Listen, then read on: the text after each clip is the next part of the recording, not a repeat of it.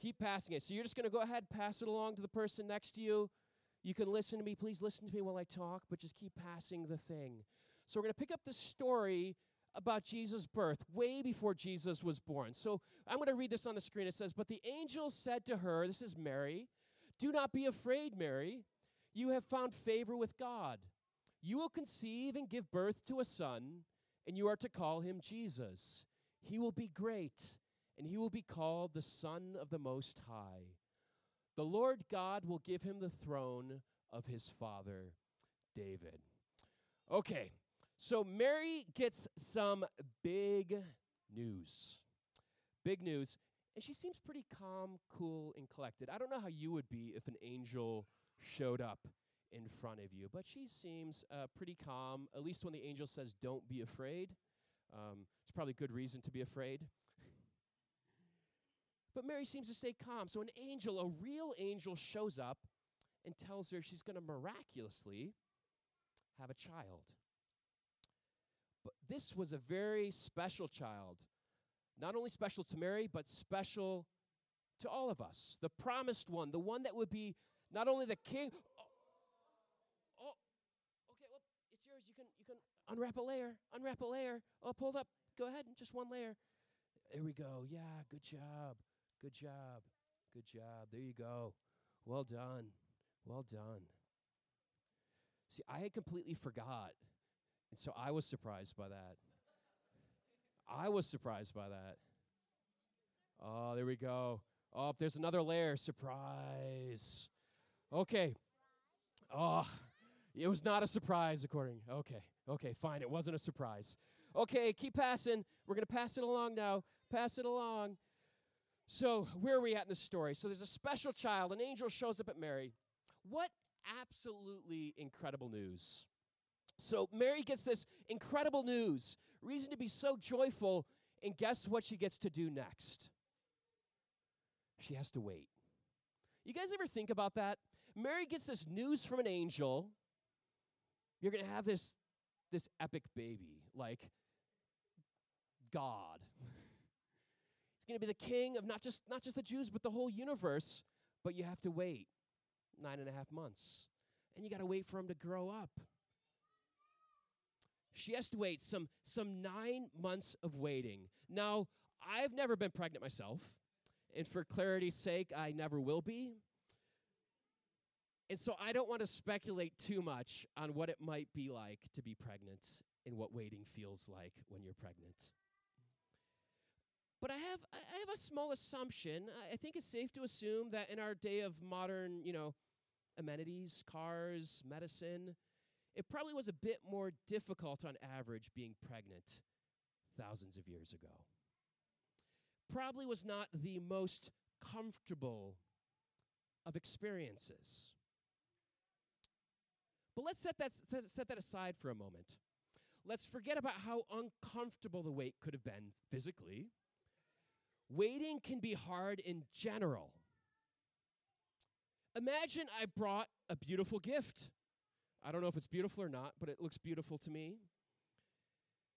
Now, let's say that you can't open it for a minute. How hard would that be if I said you can't open it for a minute? Not hard? What if I say two minutes? What if I say an hour? Ooh. You have to sit here for an hour. You have to wait three hours. You guys are all sitting here like, I'm waiting to get home already. Now imagine I say, I'm going to give you a gift, but you can't open it until next year school starts. Ooh.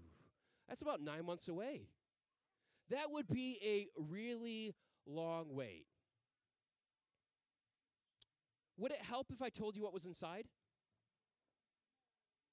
It wouldn't help the wait. Would it make it more difficult? It depends if you really like it, right? If you really like it, it would make it so hard. It probably would make it harder.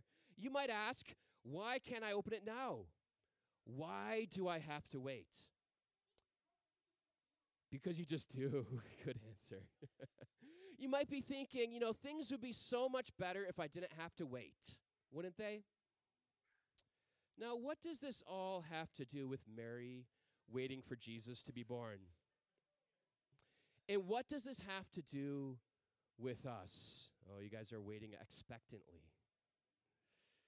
It might seem weird to think of it this way, but Mary waiting for the birth of Jesus, pregnancy and all, is a small sort of picture of what waiting for God to finally and forever make all things right is like.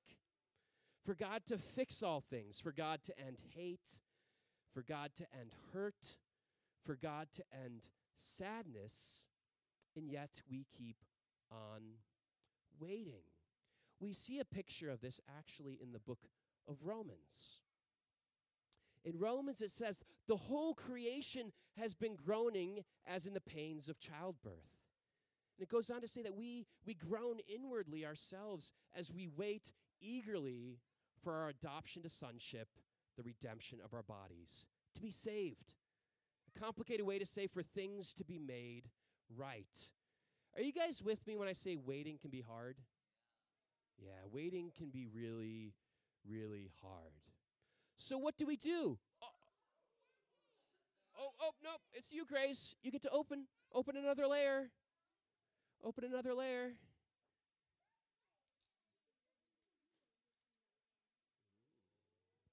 Ooh, is there another layer?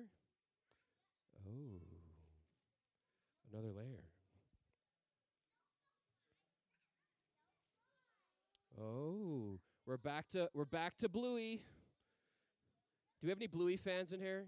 Any Bluey fans? You know, I will admit, if I turn the TV on and kid shows are on, I just don't change the channel. it's hard. It's hard. They make them good. So, okay, we're to keep on passing. Back to waiting. Back to passing.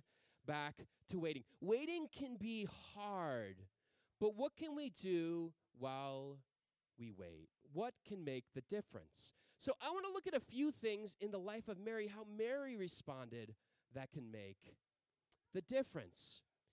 You see, like Mary, we can wait with others. Let's read a bit more about the story of Mary in Luke 1.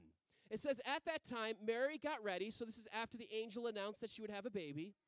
She got ready and she hurried to a town in the hill country of Judea, where she entered Zachariah's home and greeted Elizabeth. Elizabeth was a relative, so she went to be with relatives. When Elizabeth heard Mary's greeting, the baby leaped in her womb, and Elizabeth was filled with the Holy Spirit. In a loud voice, she exclaimed, Blessed are you among women, and blessed is the child you bear. So, what's the first lesson we can learn? Now, it might have just been for practical reasons she went to go with the relative. It's nice to have someone to take care of you. But do you guys think it's easier to wait when you're with people? Yes, maybe? Maybe? I think it's easier to wait if you're with people that are just as excited as you are, that are willing to wait with you, that are willing to encourage you. Not only that, she got to share the news. So even though waiting could have been hard, excitement can be contagious. Do you guys do you guys get excited when other people get excited? Anybody? Yeah, yeah, I like it.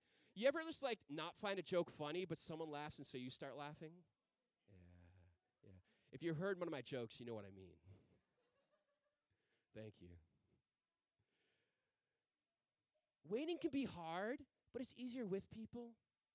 And it's easier when we share the news because they can share in our excitement, they can share in our joy, they can encourage us when it gets hard. Mary stayed with Elizabeth, her relative, for three months after she heard this news. But also, like Mary, when we wait, we can sing. Yeah, that's what I said. We can sing. I mean, you know, maybe be careful if you don't have a very good voice, but, you know, we could at least sing in the shower or the bathroom or something, right? No, we can sing. That's exactly what Mary does, actually. We see that continuing on in Luke. Now, not just any kind of song, Mary sings about the good news that she heard. We're not talking about simply distracting ourselves with the latest Taylor Swift song or the pop top 40. Is that what it is now? Top 40? I don't know what it's at. I don't listen to the radio anymore. We're talking about songs of joy, songs of praise, singing about our excitement to remind ourselves of the good news, songs that remind us of the good news of Jesus, songs that remind us of who God is, the one who made the promise to make all things right and who can back it up, the one you can trust that the wait is worth it.